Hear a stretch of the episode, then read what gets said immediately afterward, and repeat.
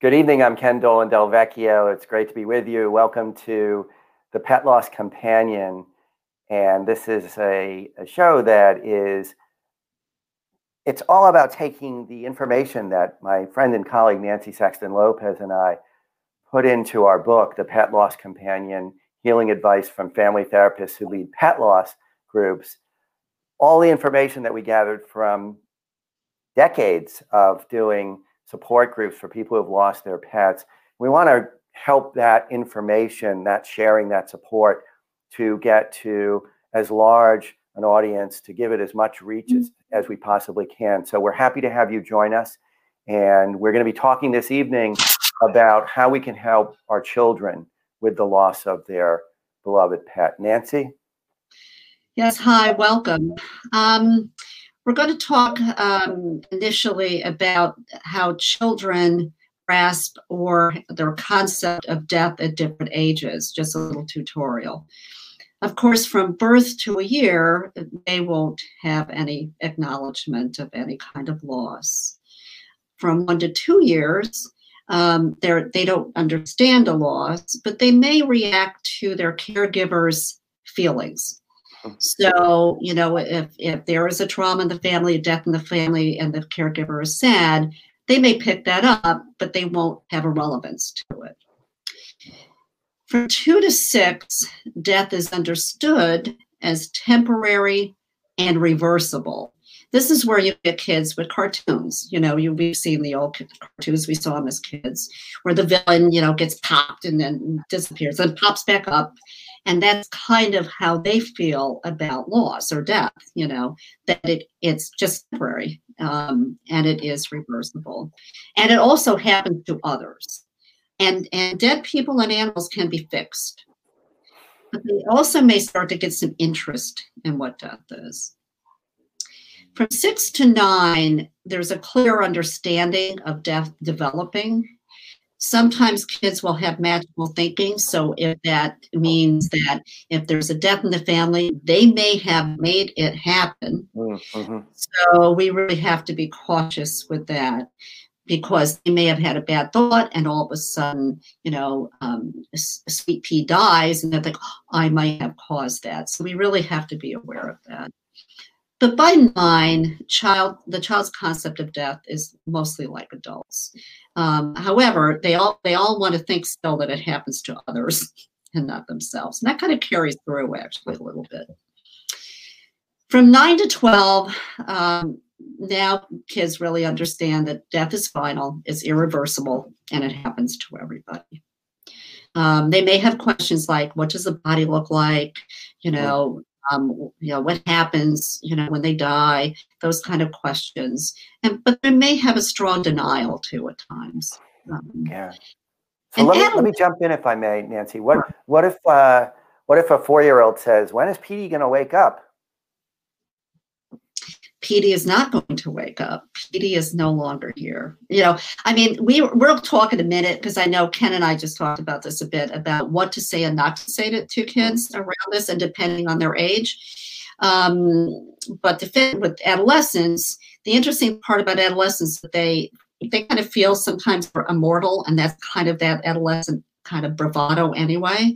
Um, and death can be romanticized, and that usually comes in movies a lot um, and they view it very abstractly. But to go back and to what to say, um, very clear, simple answers. It's the animal, your pet. I will, I will say, you know, I, I made up a little, a little uh, brief, you know, piece about what I would say. Uh, I have sad news. Hank was a dog, dog I had died. Hank died today. His body stopped working. He couldn't eat or walk or drink, and his heart stopped. Now, you could also, if the animal has been sick for a long time, Hank got sick, really, really sick, and the veterinarian couldn't make him better. His body didn't work anymore, and he died. Then, of course, you you will miss him. We love him. Uh-huh. He's not coming back, but we will always think about him. Yeah. One of the things I, I, I love what you said, and, and I think that it's important to note that it isn't once and done. Like your little kid is going to ask mm-hmm. you that many, many, many times in many different ways because they're not going to hold on to it in the way that you delivered it. They're not going to hold on to that information. No, so you're going to have to you're going to have to say that kind of explanation repeatedly and try not to get frustrated or irritated with them about it because that's just the way it works and, and little right. kids often don't hold on to don't hold on to that kind of of description because it's as you said it's not consistent with their developmental period but also because they're anxious. When they hear it they're really anxious and they don't yes, we don't nobody holds on to information right. particularly well when we're upset. And so and i noticed also that you use the word died is dead. Very important right? That's very important. No and and also i wanted to point out to the kids they may be sad or anxious and then they can run away and play Yep. So younger yep. kids, they're not going to necessarily grieve like adults do. They are they all like I'm going to go out and play now, and then they may come in and say, "Oh, what about what about Hank? You know, let's talk about Hank. Where's is Hank coming back?" So that's kind of what happens. Well, again, what what strikes me about that is that when an adult is grieving, it's like this big mess of feelings. You can yes. we will change mood states very very regularly. Kids are are typically even more that way. They're even more yes. changeable. And and as you said, they'll be really upset, and then they'll be like, "I want to play," or "I want to color," or "What's for dinner?" And and it doesn't mean that they they it doesn't mean that they're over it. It no, means that just, that's just what they're going through. That's the way they're processing it. Right. They yeah. can't process it like we can process it. One, one of the things that I, I think is just really important to to to get on the table is that when we're a parent, we are raising our child to be a functioning adult. Mm-hmm. That's our job. We have to take a long view. And we, need, we need to understand that losses are going to happen in life, in their life. And in fact, I believe that one of the most important things about having a pet in a child's life is it teaches them a huge amount about life. It teaches them about gentleness, it teaches them about responsibility, it teaches them frustration tolerance. Mm-hmm. And the mm-hmm. last gift that a pet gives is the understanding that all life ends, that mm-hmm. we all die, and then the, the journey of, of getting through that. So, one of the things that I just think it's really important to reinforce for parents is we have to be at a place in our own development where we're accepting of, of that death. death happens, that it's normal, that it isn't necessarily an error on somebody's part or that the the vet did something wrong or you know something like that. It it it actually is going to happen to every living thing. And and that's the lesson i think that's so fundamental here yes. for kids of all ages well and and you could take kids out like a flower that has died mm-hmm. or a bird mm-hmm. up on the ground or something on that order you know and then they have curiosity about that mm-hmm. And I mean, I remember when Elisa was little, and we would go out, and all of a sudden, the neighbors and, and she found a dead bird, and we we hmm. took the bird and we buried the bird. You know, yep. so we went through this process with them um, yep. when they were really young. Um, so, but I also think parents, I think they mean well. They want to protect their kids, but in this case, it's really important for them to be genuinely themselves. Yep. Um, and if if you're upset, that's okay. They can see that yeah. you're upset. Yeah, such or, an important point, right? You don't want to be totally stoic, like uh, cold as a stone, because you want to be strong for them. Because what that would show them is that there's something very different about the way they're feeling. And instead, you want to be a role model. You want to show your mm-hmm. tears. If you feel tears, you want to talk about your sadness. You don't want to become an emotional maelstrom. Like you don't want to you don't want to freak out and like have a, a fit where you're lying on the floor screaming and crying because that would be terrifying for your child. But you also don't want to pretend that it's not affecting you. It's it's important to be, you know, genuine with this. Yeah.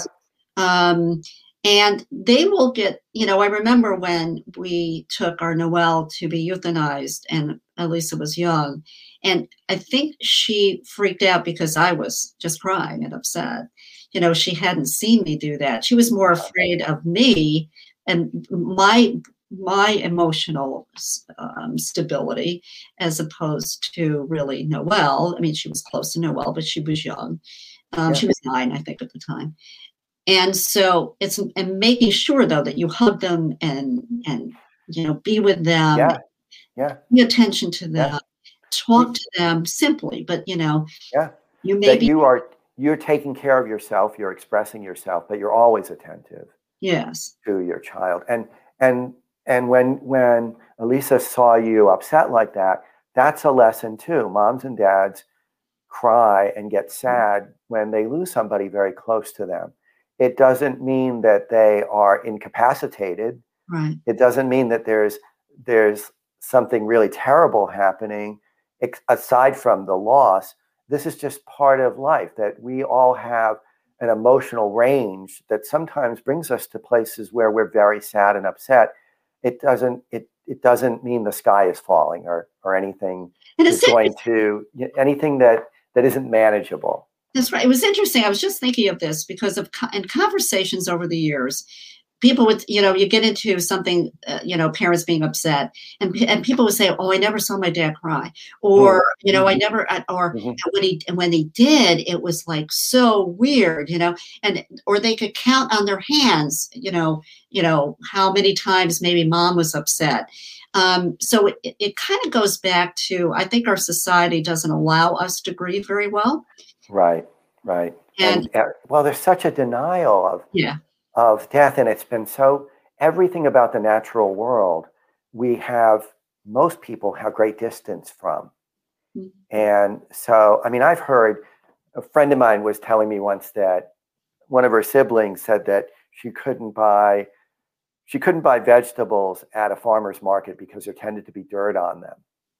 And all we were both laughing, we are saying, the, all plants are, I mean, the they ground. grow out of dirt. We are all the, the, we are the result of dirt being changed into life. and it, I feel like that's, it so encapsulates the distance that people yeah. have, that little story. It's like, what are you talking about? of course. That's right. Of course, there should be some dirt on a plant before you wash it. and, and that's and that goes back to parents wanting to protect but they also have to be careful to go back to say has died or yeah. is dead. Um, because a lot of times what we do as adults will say, well, we, um, you know, we put them down, we put them to sleep, you know, yeah. we put Hank to sleep. And the problem with that is that kids at a certain age, younger ages, will say, well, what happens if I go to sleep? Yeah you know, will I, will I, you know, what, what does that mean? Um, or put down. I, I, you know, I'm not sure what that's not necessarily the best connotation either. Like adults, we understand what that is, but kids don't yeah. understand that, you know. Um, Again, if you use the, the word euthanasia and then you explain yeah. it, that exactly as you were doing before, that we're going to give your, we're going to give the pet an injection that's going to help them to totally relax and then we're going to give them either gas or another injection that's going to end their life. It's going to stop their heart from beating. To to tell them that is yeah. it's very sad. It's it's it's distressing, but you can also say because they can't get better, they're feeling a lot of pain and discomfort. And we want to ease that. We want that to go away for them. We want them to not have any more pain. That's exactly right. I mean, the, the pieces I got off the internet were very good. We had just talked about that. The veterinarian has done all she or he can do, and that um, pain will never get better. Um, yeah. And this is the kindest way to take his pain away. Um, and he will die peacefully without being fear, uh, scared, or hurt. And yes, the veterinarian will give him one shot to put him to sleep, but another shot to to stop his heart. Mm-hmm. Mm-hmm. So I think that that's very clear and you, the euthanasia, the word should be used. That's the word, right? Death is the word. Euthanasia is the word. We want our kids to understand the language that we all use and mm-hmm. not have illusions about about what's really happening. You know, one of the things that again that parents want to help their kids do is successfully navigate reality. And that's that's what you're doing here is you're helping yes. your child to use the right language and to develop an age appropriate understanding of reality. We all want to operate in reality and not in a fantasy right mm-hmm. exactly. I think for families with you know different age kids you know it would be easier not to pay necessarily so much attention to adolescents. Mm-hmm. but that doesn't mean that you know they're not really hurting depending on how close they were to the, their animal. Um, and in adolescence it's pretty hormonal.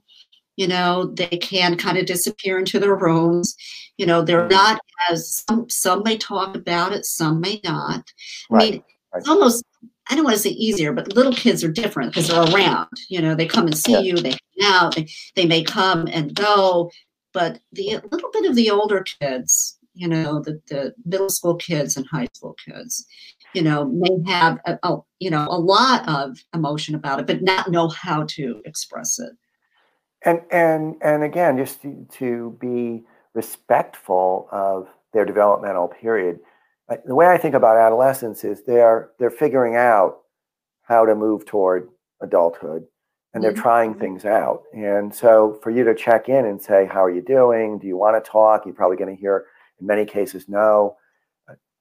just to let them know that you are available if they want your support. I mean, kids do all kinds of things. They'll listen to their music really loud.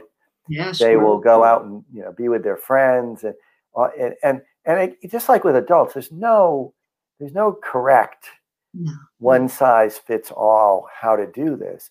What there needs to be is the reassurance that the relationship that you have with your child is strong, is is available to them to the extent that they want to to, use their contact with you. Yeah, so to the extent that they want to confide in you. I mean, also with with this with this thing that happens in life, the loss of a pet, as with everything else, one of the things I think it's also important to keep in mind is that it's built on what came before.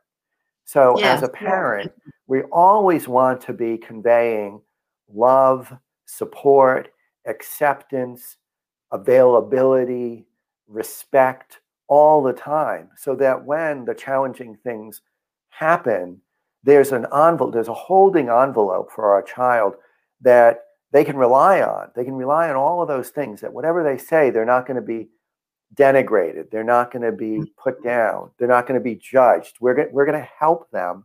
We're going to give them our best thoughts and our best guidance. And that that's key to really everything we do as a parent. And it's certainly key here. And one of the things that we've been talking about is we're going to tell them the truth. Exactly. And and sometimes the other thing is like, you know, maybe maybe your dog was hit by a car. And yeah. so and so the child could say, well, what, what, why did it, why did that happen? Why did he go in the road? Mm-hmm. We may not, we don't know that answer. Right. And so the truth is, I don't know. I'm, right. we're sad he's gone and we're, and we're really, you know, devastated, but we don't know why he did that. Right. And there's a lot of I don't knows, right, about death. I mean, it's the ultimate I don't know. Yeah. And that's going to, that's coming to terms with the reality of death is, in my opinion, a lifelong project. Exactly. And so, so that this this is something that they're going to face over and over. Either have questions about, they're going to wonder about, they're going to come to their own conclusions about. Those conclusions may change, but I think it's important to say there's we don't know. We don't know where their spirit went, where the right. the character who was our friend. And and you may, depending on your community of faith, you may have a particular story that you share about that, or you may not. I mean that that's culturally bound, right? But, right, and, right. Well, I think sometimes too. I mean, if if you if you really are religious in the context of heaven, then mm-hmm. yes, you use that because that's your context. Um, the, sometimes, though, I think I had a friend um, way back, and uh, the parents had, she was in college. Parents had told her when she came back from college, she asked them what the dog was, and they said we took we took him to the farm. And oh no! years later, she found out that no, they euthanized the dog, mm-hmm. and so and she was furious. I mean, oh, I, I can imagine. It's yeah. disrespectful, right? That was a very disrespectful thing to do and yet the parents believed that they were protecting you know her from that yeah. from bad yeah and, and again like you don't you don't protect kids you help them learn how to manage the ups and downs in life it i see that as being disrespectful and i and i it assumes it sounds like that's the way she experienced it oh she, yeah, she was, i also yeah. feel like there's one of the major challenge one major challenge for parents is to be present with their child. Our children mean the world to us. We want them to to have a good life and we want them to experience positive emotions. But it, it can be one of the biggest challenges to be with them in their pain. and I, I feel like it's very hard to do that. And I feel like that's one of the that's maybe the underlying reason why a parent might say to their it sounds like young adult child we took him to a farm where he could run and have fresh air and what because they are not willing to face their own discomfort in bearing witness to their child's discomfort. It's interesting. So we, oh, go ahead. No, no. I'm just saying. So it's like we have to we have to do we have to be empathic. We have to learn empathy skills if we're going to help our child to to deal with their own feelings, right? That's the way I think about it. Exactly. No, I think that you really hit a chord. And for me, you know, when my first pug died when I was an adult, mm-hmm. um, I called home and um, I told my dad, you know, that Tasha died. And he said, Oh, Nance, I know you were close to her. I'm so sorry that that happened. My mom grabs the phone from him and says, Nancy, it was just a dog. Oh, wow. Now, that was not I, the right thing to say to you. No, but I also know her. I knew her. I know what she was right. going to say. But what that brought up was she couldn't tolerate my pain. Right, right. She couldn't tolerate it that I was so upset and so sad. Yeah. And that was how she reacted to that. I knew it was the wrong thing to say to me, but I also knew that she was she couldn't tolerate it that I was so upset. But that's that's something that's something you had to learn over time. That my mom yes. is my mom is so distressed that seeing my distress. It doesn't mean though that she's cold hearted. I mean that that's the thing. If you do that consistently, that may be the message that your child takes. Yes, and, it, and again, this stuff varies culturally because in some cultures, yes, it's going to be different. It's going to be like you know we're just going to keep going and and we're gonna we're not going to give this a lot of airtime and so it, it it varies. Again, it's you know we're we're trying to identify some things that we think are most helpful, but some mm-hmm. people who hear this may say, "Well, that's not the way we do it." and that's possible, and that's fine. I mean, there is there are different cultures out there, different religions out there, and that's fine. I do want to make a point too that the older the child gets, and there is a sick animal in the house, it's important for them to be part of the decision. Sure, um, sure. Yeah. I did have a client that I saw for a period of time. Her dog was very, very ill. And her husband was, you know, on the fence. You know, if you want to euthanize her, fine. If you don't, I understand, you know. Um, and she was in agony. And her son was like, Mom, I, I think I think she needs to go. You know, I think she should do that. Now that was his opinion. She she waited until she knew she that was all she could do to to end her life. But the son was involved with it, and I Yeah. think it's important to to have you know kids involved with what the parents are talking about in context to their their beloved animal. You know, Right. I, I, I recently did a consultation with a family who all adults, two two adult, young adult women and their parents, and they were they were working through exactly that when to say goodbye, and they and they had decided with the consultation of their dog's vet on the date that they were going to do it, and they cooked steak for him the Uh, evening they had last before and they did all the things that they knew he enjoyed. They went for walks. They live in the city, so they went for walks in the park, and and it was very much a collaborative decision. One of the one of the children lived in a different city, came back for the for the event for the say, saying goodbye, and uh, all of that is important because it's there's no arguing that the end of life whether it's a pet or whether it's somebody, a human being close to us, is an extraordinarily important thing. It's an important transition. And if if there are, are children in the family who are whatever any age where they can conceptualize what's happening, you better include them if you want them to feel respected, if you want them to feel like they belong in the same mm-hmm. way that everybody else in the family belongs. And that gets it can get very conflictual at times because I think that Yes. some of the members may Yeah. not agree with others, Yeah. and you know there were, there's a period of time that people really need to just talk with one another until they can come up with some kind of solution. they reach some kind of consensus. I mean, the, the and, and and your story illustrates it. To me, the unless the animal is in dire, dire pain, it makes sense to wait until the last person has come, the last family member has come to the assessment that it's really time to end their suffering. Yes. And and that's because because one of the things you always want to be thinking about is you don't want to have a, a conflict open up about this. You don't want there to be somebody who feels really bad and really guilty and betrayed by their Right. family And members. it would be angry and upset for a long Yeah. time. Yeah, you don't you don't need that layer of conflict on top of already this very stressful Yes. decision making.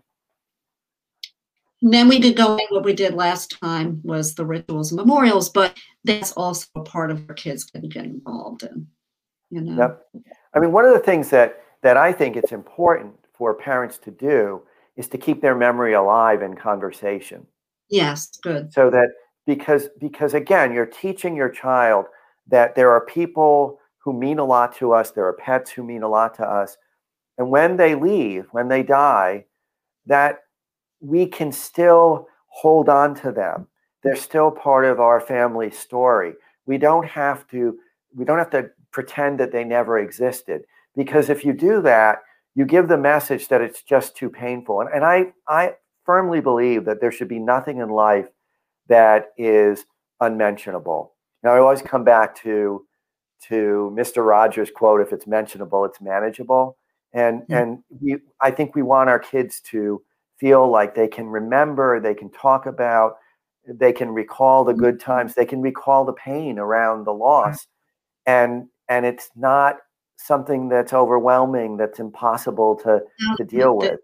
There's a lot in our lives that that's going to be hard, and we want our kids to be skillful and practiced And and handling them. dealing with things.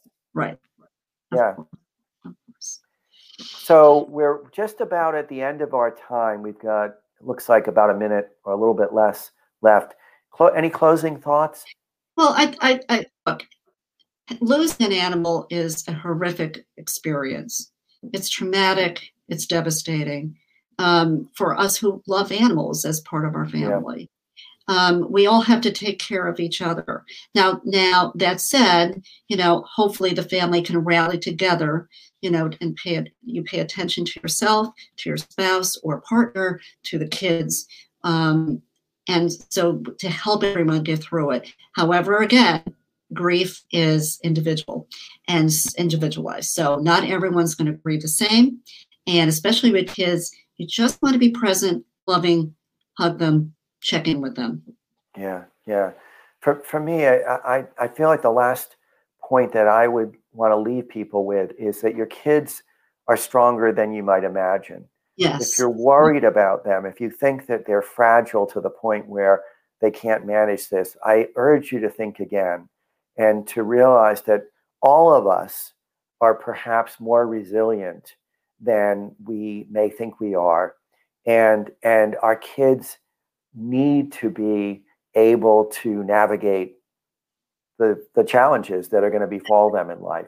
And this is one of this is one of them. So mm-hmm. as always, Nancy, it's great talking with you. I look forward to our conversation next week. And if people have questions or comments upon please. viewing the the replay, please give us your comments either on on Facebook or on YouTube or on one of the podcast outlets, and we'll be sure to to take them into consideration, respond if there are questions, maybe talk about the questions and comments and stories that you bring up on a future on a future broadcast. Sure. Have a good evening. Bye. Bye bye.